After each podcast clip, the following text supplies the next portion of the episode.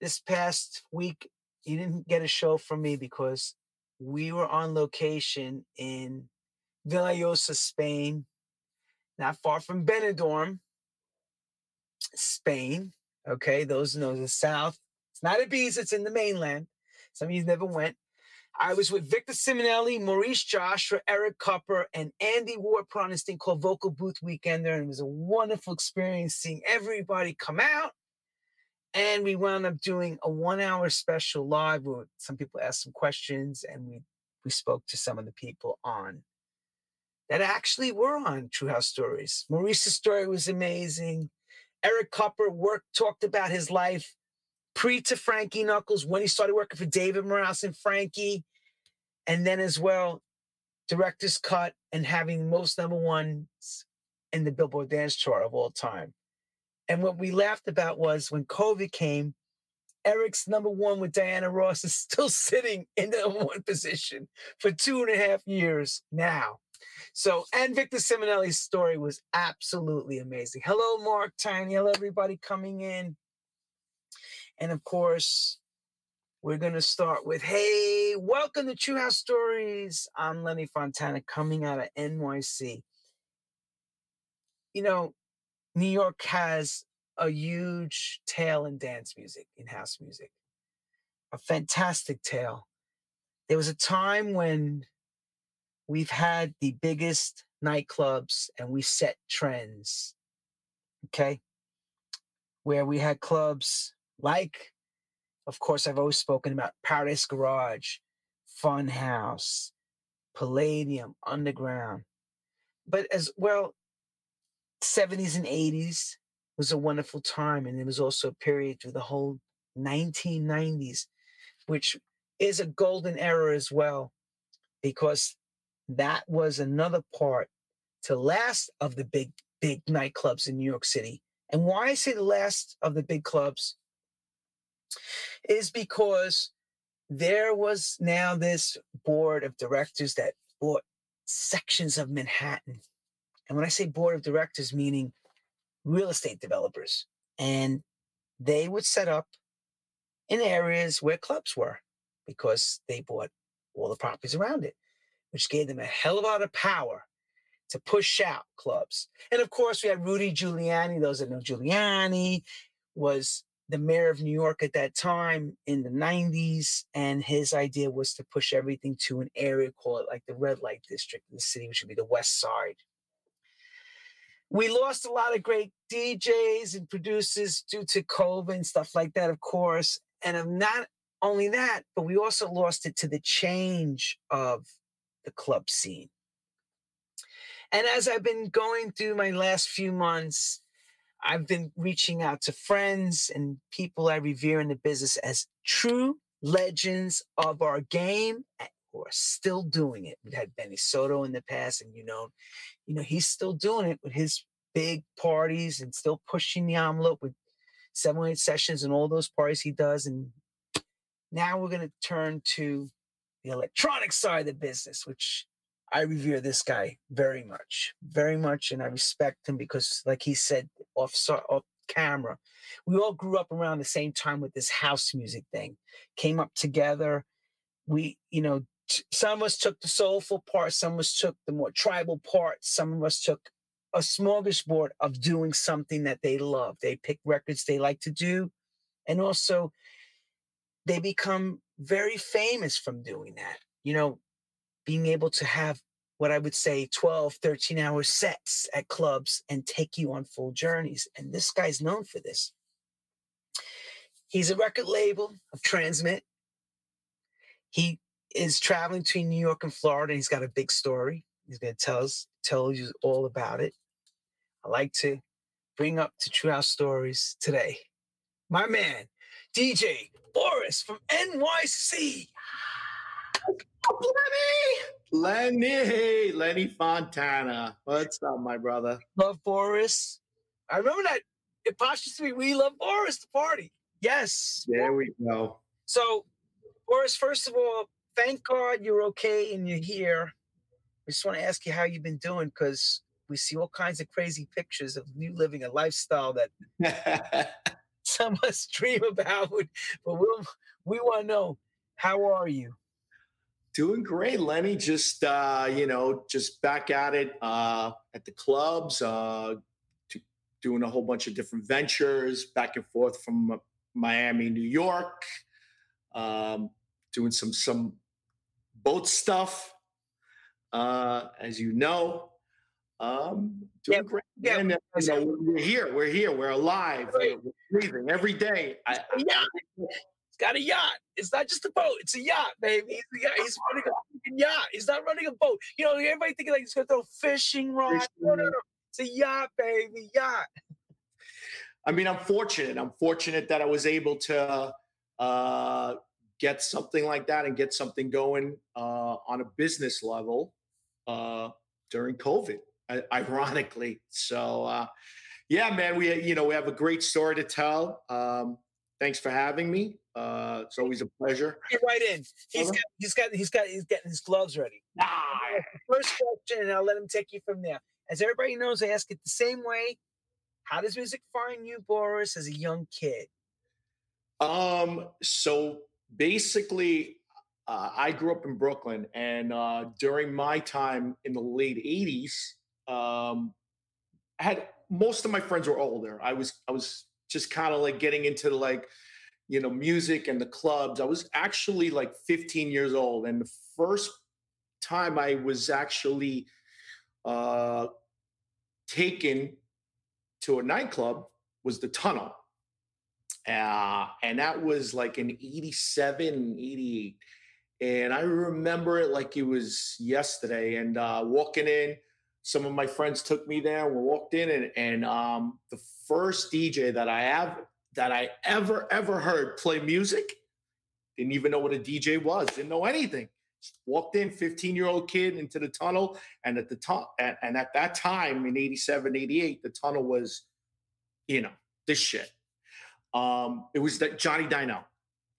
Uh, so Johnny was that who who I always tell him when when I see him, man, it's like you you I feel like you're part of my history.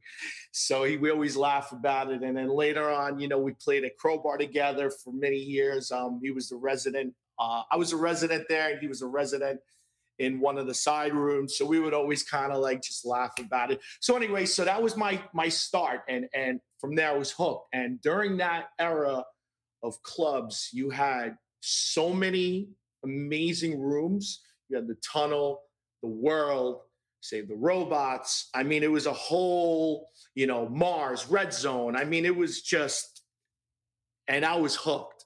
And that's what got me into the music and the nightlife.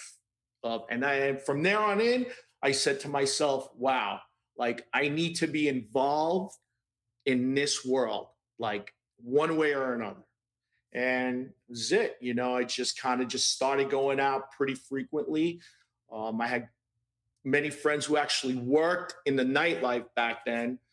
You know, they were older, so um, you know, hustlers as we know. and, yeah, keep it real. Keep it real. So, you know, um, and they would always, I would always tag along. I was always the young guy going with them to different parties, different events, different nightclubs. And that's how I became kind of hooked on the whole scene and the music. And from there on in, I mean, uh, you know, I would it was it was David at Red Zone, it was Junior at Sound Factory, it was Johnny at you know the Tunnel, uh, you know Frankie at the World. I mean, it was I mean it was that, that's really my history of like. I, I remember just going to the, to to Red Zone and just just always fascinated with like David playing there. I always kind of like, you know, they had a room upstairs, like the VIP room. I don't know. I, did you ever go to? You went there, right? I'm, I'm assuming. Yeah, they used to have a room there, like a little VIP room where you could just kind of sit down and overlook the whole balcony of the red zone. Right. And, and, and and David used to play, and I just used to watch, and it was just like, wow, like one day I'm gonna be, I, I I'm gonna be a DJ. Like this is it. This is this is my calling. And sure enough, I turned 16 years old and my parents asked me, "What do you want for your birthday?" And I was like, "I want turntables and a mixer and speakers." And they were like, "Huh? Yeah, what? What is that?" And I'll never forget. We went to Canal Street because back then that's where you would get the equipment. Yep. And we just, I just got two turntables, mixer, and some speakers, and uh, you know, just got into doing that. And uh, for a couple of years, I really was like really practicing and just doing my thing. Of course, the neighbors hated me. Um, but you know, and then I kind of hooked up with uh, the right people, right promoters at, at the right time. Um, and, and the rest is history. I, I, I became a resident of, of a club called Tilt on Varick Street. Um, and, you know, the party was ran for about almost two years. And it was, you know, it was one of the, you know, one of the hottest, quote unquote, parties at the time. Everybody was going there. As a matter of fact, that's how I met Mike Weiss. He was literally the first person I met in the music business. And he actually started up, he, because I remember I was the resident on Saturdays and he used to do nervous parties on Fridays. So Mike and I met there and he, I remember he just came and gave me a promo of a nervous record and that was it. Um, and I became a resident there. From there on in, um, you know, I just I did the whole circuit. I mean, well, before I get to because, but what was the first opening for you? The the first door opener to get you into in New York? Like what what happened? Because you mentioned.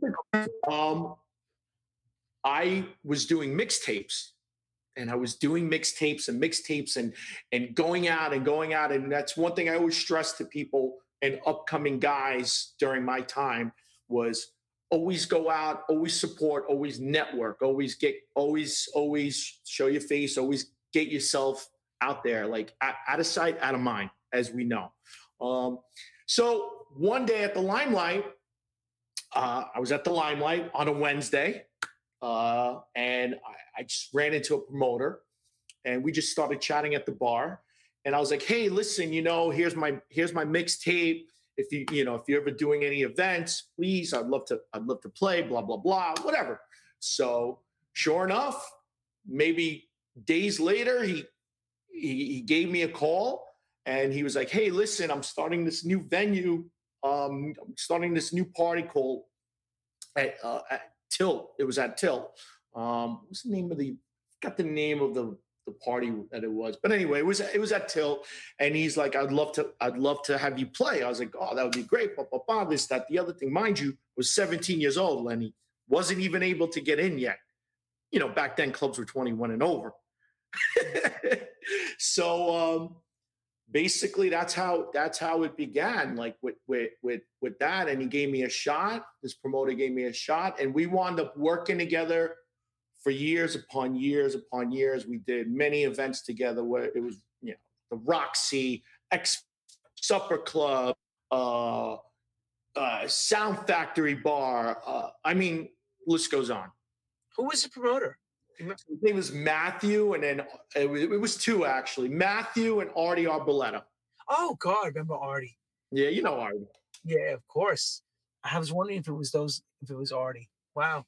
Yeah, yeah, yeah. So it was those guys. Well, Matthew was the one who really gave me the first. Uh, he was the one who who who gave me the call, and him and Artie were partners. Right, because I remember later they partnered up. I think it was Joe Lodi. Joe, Mar- Joe Marcy. Joe Marcy, right? God. Yeah. That's you see, people don't understand that those days of of peddling those tapes and talking to those promoters and hoping they would listen and call you because you and call you. I mean, you you there was only house phones. You, you they weren't calling you. No, social media and no phone. You text. text. Text you. They didn't even have fax machines yet. Where did well, fax? I, I think it was like beepers. That's right. I talk about that all the time. Can I use your phone? Why? I got a phone. Just got a phone call coming in on my beeper. Yes. Oh man. That's great. So you interesting how you know Tilt becomes your first club. Tilt is on 26th Street, if I remember. No, it was on Varick. Varick. Varick Street. Downtown, sorry. Right. Downtown, yep. And then it became the Culture Club was like an 80s uh 80s club. Later down the road, like way after. So Jesus. Yeah. How bringing, you, bringing you back, Lenny. Yeah, well, that's that's why I got to remember, because I I always get tilt com- confused where Timmy did Shelter. Yeah, yeah, yeah. I always think that's the same club, and I forget that's the club that was actually down the street around the corner from where Garage was on Varick. Oh my God, so long ago. Yeah. How long did you stay at Tilt? So I played. I was the resident there for almost two years, and then I remember we moved that party to I think I want to say it was Expo, and then there's sound, and then we went to Sound Factory Bar, and then Supper Club. Boris, when you say you're a resident DJ, does that mean you play two? No insulting part. I know no. that. Did you play only two hours? Explain this to everybody what a resident, true resident DJ meant. I mean, you know, back then, a resident DJ was basically there was no guest DJs, there was no openers, there was no closers. There's just one DJ, you know, getting paid two hundred bucks if you're lucky.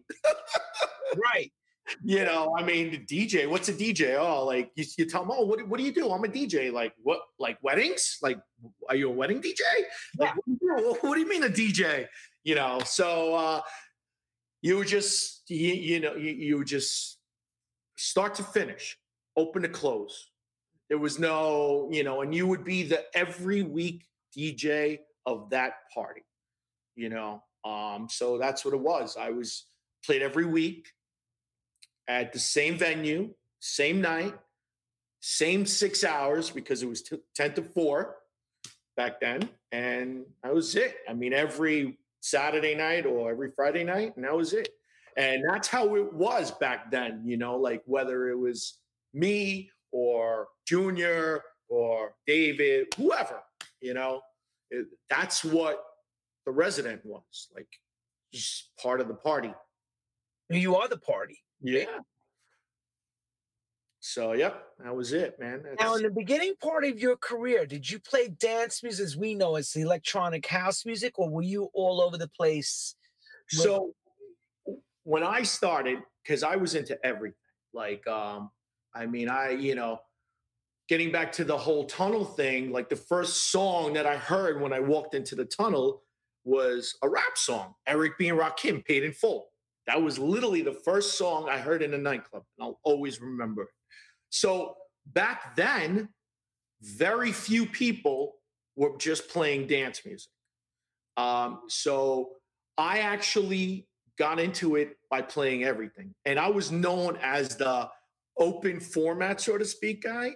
So I would play house, I'd play disco, I would play Latin, I'd play reggae, I'd play hip hop, I'd play this all over the place and I did that for a while. And and and and and different promoters, whether it was for house music or for hip hop, they would hire me for that for those particular like, you know, like for the for that particular party. Like I mean, I did many nights where I played for like an urban hip hop Latin crowd. You know, they would hire me just to come in and play like two hours of like hip hop or then I would play Nell's on a Wednesday and play Underground House. So, you know, there was very few DJs who did that. Um, as a matter of fact, there wasn't many that I could remember. Not like that. Not, not like, like, that. Like, cause oh. I remember, cause like I would, I would, you know, I would play as crazy as it sounds, like a Gungi party. Remember him, promoter? John Gungy. Yeah. He would, he would do all Latin events. I would, I would, I would come and do like a set of hip hop. And then the following night, night I, I'd play at Nell's and I would play house music all night. So it was kind of like all over the place. But until I decided, I'm like, you know what? Like my my my my I was always into like my my heart was always into the house thing. So I, I, was, I remember that. I remember that. I was always as, as and and people used to like from all over used to hire me to play all sorts of music, but I was always like, you know what? Like house is my calling. Like I, I you know, and like house is my thing, and like tribal and house was, you know, was my thing. Like you know, so I kind of like in like 95 i'm gonna say because I, I want i was doing the whole open format thing for like from 91 to like 94 5 i just kind of just said you know what i'm just doing the house thing and that's it Mm. from there on in you know that's what that's what i it's my calling So then people don't understand this. Why are you getting, they probably say, why are you getting calls? Don't forget, Boris is also becoming a very good player in the game in those days because he's playing different crowds. It's like having a wonderful smorgasbord because he's got what we have called the drinking crowd. Mm, and Yeah. they love Boris because Boris can pull in the drinking crowd. Because the house people that he talks about on Wednesday nights that I would play for, they come to dance and it's a great crowd to play for, but they're not drinkers. they're not drinkers And bars need to be covered. And when you bring Boris in, for example, for his night, he a promoter would feel more comfortable with the fact that that crowd that follows Boris around the city of New York is going to cover that ten thousand dollar guarantee. Mhm. Those days, remember, remember, it was like, and that was cheap five, seven thousand, ten thousand.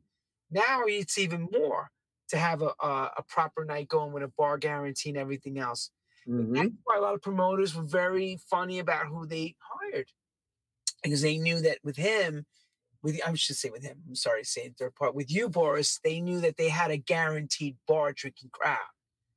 You know, Yeah, I mean that's that's how we, you know, that's part of the whole open format thing. That's how it what that's how it all started. You know, I mean, the, during that era, like ha- the house crowd per se, they weren't really big drinkers. It was just they come and dance, pay their entry fee, and that was it. You know, um, whereas the open format people, you got all sorts of different crowds coming in, whether it's Latin, you know, whatever. Uh, so, So you know, isn't they it were. So so how does the name as we know it, DJ Boris, what's that moment in in that period of time which says to everyone you are now a house DJ and you're famous now? Like bang, the marquee goes Boris. Oh, you mean like when I became kind of what? So, like all the inertia, you know, that moment. Everybody has that moment. Everything goes. so I'm probably so. Uh, you know, I was doing the circuit for many years. I was doing, you know, the Roxy's, the Sound Factory bars, the the expos, the yada, whatever, you know, and and and and they knew me as, you know, Uh, whatever DJ, what good DJ, this, that, whatever, you know, a guy who who was on the scene. But the turning point for me was when I became the resident at Crobar. New. York. Yep. So for me, yeah, I mean, it was, and to this day, and you know, people have their rooms, the sound factories, the garages, the fun houses, whatever. For me, there was not a room like Crobar. And then, I mean, it was the epitome of big room. I mean, Big. That was a huge room. I mean, you know, we were doing 5,000 people there. Yeah, I mean, you had everybody there. And I became the resident, and that's how I kind of crossed, like, went to that, took that next step. I was the resident there for almost four years, three and a half years. And that's really what, like, kind of took me to the next level in the DJ world because then I started getting booked everywhere, not just New York. I mean, from Europe to Japan to all over the states, you know, and and and that's that that was the room that kind of like took me to the next level as it on a DJ because I was just Boris, the local New York DJ, playing the great parties, everybody coming out, loving to dance, or whatever the party, myself, whatever it was, but Crobar is what got got me the the name and the recognition to do, you know, and, and my reputation. I mean, it's you know, it's listen to play for five thousand people, and mind you, Lenny, I was doing open to close the rest from at Crobar as well, and it, you know that was we were opening at 11 o'clock and I was closing 9, 10, 11 o'clock the next day. And this is, it started off twice a month.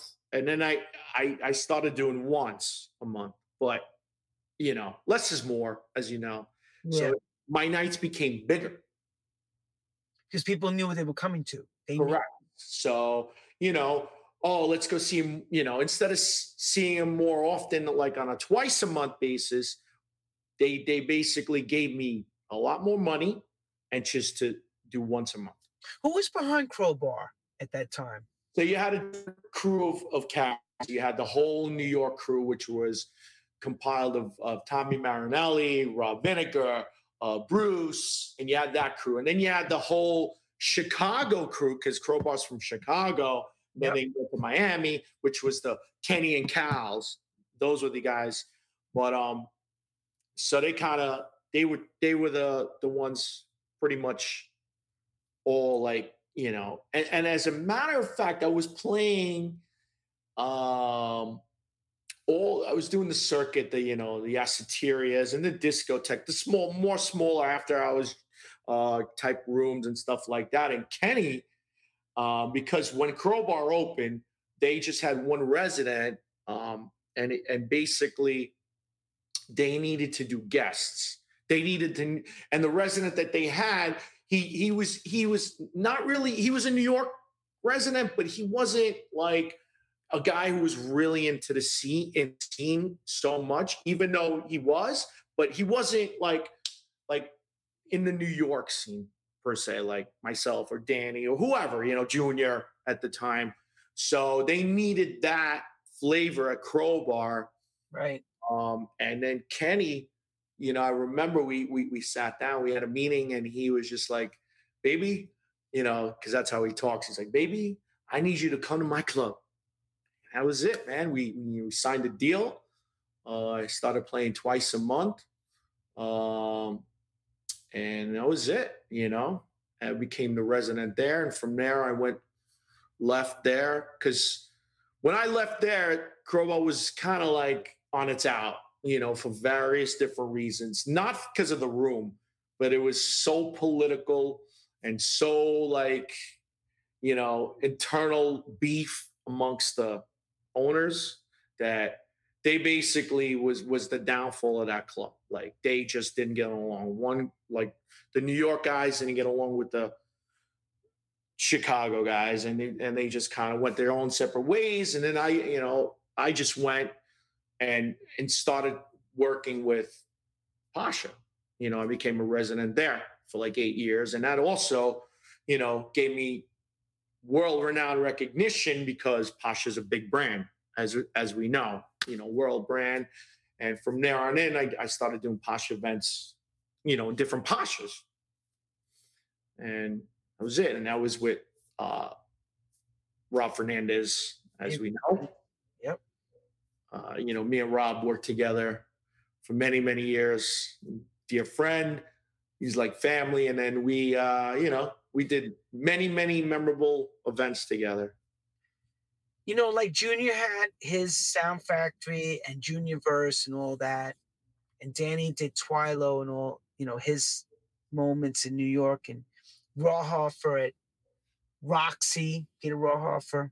Sure and of course these guys were getting all the a&r people coming around for remixing and you know sent, bringing their records and pushing hoping that they would be playing their records and no less becoming really big remixers was that something that was also happening to you as well at the same time as this was all going on i mean yeah i mean there was tons of people coming down especially you know the crobars all all industries i mean from i mean Crobar and Pacha. Like, I mean, because they were the two big rooms that were like, just legendary, memorable rooms at that era in that era, uh, at the height of like clubs and music. Like I, I, feel like that was like the golden era of music um, and clubs because and you have and club scene in New York for sure. It was there was no no better like time for like from the 2004 to like you know I would say what to the like the 2004 like the 10 year period where you had Crobar, Pacha, Limelight, uh, Roxy, this. I mean, it was just, you know, like there was you you could go anywhere and three four thousand people limelight like there would be three four thousand people in in these rooms. And like i mean nowadays eh, to three to, to do three you know those kind of numbers you're lucky if you do that in one room right you're lucky. alone eight. Yeah ones um so you had different industry people coming uh, whether it was a puffy, whether it was a you know athletes or celebrities or, or, or people from the industry. Oh, you know, can you remix my record? Oh, can you do this? Oh, you know, like you know, and and and breaking records was like you know was was a big thing. Like if you play a record for four or five thousand people and it's not out yet, and they're like, oh my god, I have to have this record, or who's the artist, or or you know, you know, it was, it was a whole different like different different vibe, different whole, different, different. Everything was. Well, that's that's what made all of eh, the, the thing about taking these yourself out of the club and now making you an international superstar from the remixing side, like what happened to David Morales, what happened to Junior. Right. Those offers as well from these major labels to come in. Please search for part two of this podcast on the platform you're watching or listening to. And please do not forget to follow us.